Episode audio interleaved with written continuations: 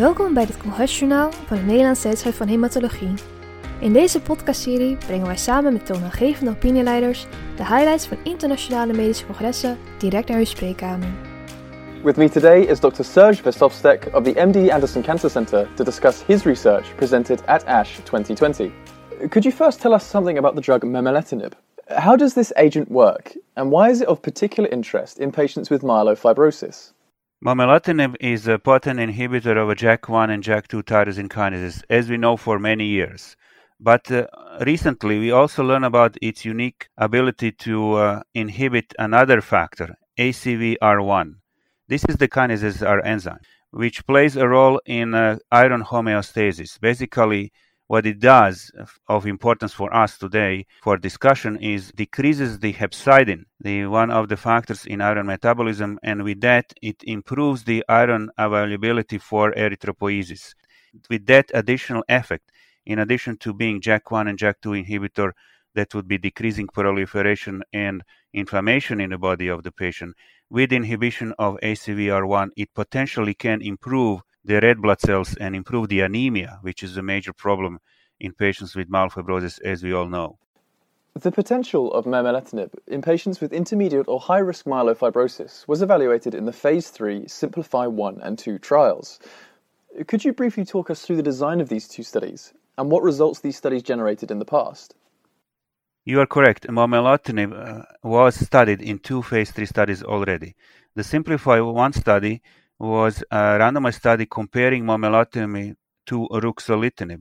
Ruxolitinib is a standard practice JAK inhibitor that has been uh, around for quite some time in Europe and the United States as a benchmark for patients with myelofibrosis that need to control the general systemic symptoms and symptomatic splenomegaly. And the phase 3 study, Simplify 1 study, compared momelotinib to ruxolitinib in JAK inhibitor naive patients. In this setting, there was equal control of the splenomegaly, but there was somewhat less, significantly less control of the systemic symptoms, and therefore the study was actually a failure.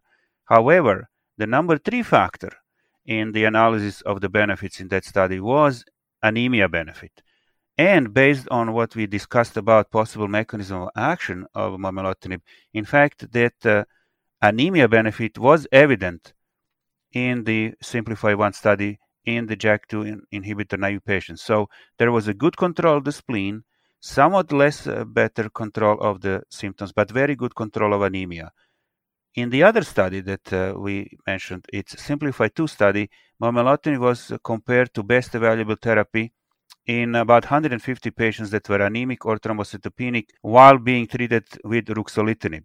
So, in a sense, this is for patients that were on ruxolitinib and experienced toxicity, intolerance, in other words. In this study, which was randomized study, momelotinib versus best available therapy, best available therapy actually was still ruxolitinib in 90% of the patients. In that study, result was about the same in terms of control of the spleen, which was the primary endpoint. So momelotinib was no better, and therefore we concluded that the study did not achieve its primary goal. But control of the symptoms, which was secondary goal, was better. And the third point, anemia control was better. So unfortunately, we, through the design of study, really didn't appreciate the benefits of the momelotinib. And through ad hoc analysis, as we are discussing right now, we'll learn about these other benefits here with momelotinib, which are important because in myelofibrosis, we talk about three problems spleen, symptoms, and the anemia. At ASH 2020, you presented long term outcome data of these two studies. What should be the key take home message of this analysis? Yeah, so we are now here in a position, because these studies were done some years ago, to see about the durability of these responses.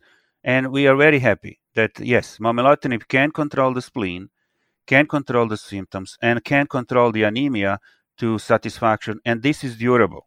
That's the first point. So it can provide to different degree, as we discussed before, all these three benefits, and it's durable. However, what is also important is to understand that with the good control of signs and symptoms, you actually get survival benefit. That was seen, and in United States here, it's actually on the label for use of ruxolitinib because it was seen with ruxolitinib in approvable studies that uh, led to its uh, uh, label that were comfort studies in the past. So we now have here evidence, and I presented this at ASH, that there was a, a robust survival benefit with momelotinib as well in the fr- front line as a long-term follow-up of patients on Simplify 1 show us, and in the second line in intolerant patients on the Simplify 2 studies.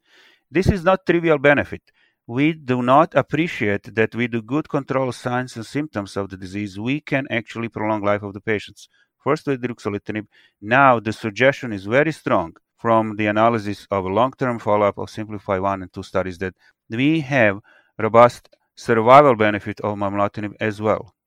And finally, based on these results, where do you think momelotinib should be put in the treatment algorithm for patients with intermediate or high risk myelofibrosis? So let's see where we are now. So we talked about Simplify 1 and Simplify 2 trials. Unfortunately, they did not lead to approval of momelotinib, but we are now fully aware of its benefits to a different degree on spleen symptoms and anemia and possibility of prolonging life. At the moment, there is ongoing effort to approve momelotinib in the second line setting in ruxolitinib treated patients that are resistant, ref- refractory, or intolerant, and momelotinib is being compared in a blinded way in a phase 3 study to danazol. That's a study called Momentum study. So, second line study compared to danazol in a blinded way for two benefits. Here we go with the number one. It's anemia, actually. This is unique for this particular drug. So uh, number one is the uh, anemia and symptoms. We have symptoms and anemia as the leading contenders for possible approval of momelotinib in a second-line setting. Why is this important? Because the main reason for failing ruxolitinib is actually anemia, and people don't feel well. So controlling the symptoms and controlling the anemia may lead to its approval in a second-line setting. But we do need to appreciate its overall benefits regardless whether it's first line or second line, for the symptoms, for the spleen, and for anemia, and potential for prolonged life.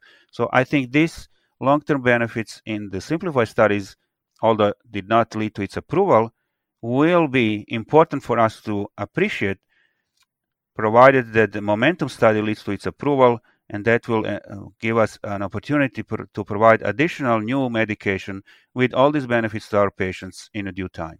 Dr. Verstovsek, thank you very much for your time and for your expertise. Thank you so much for the opportunity. We hopen dat deze podcast waardevol voor u was.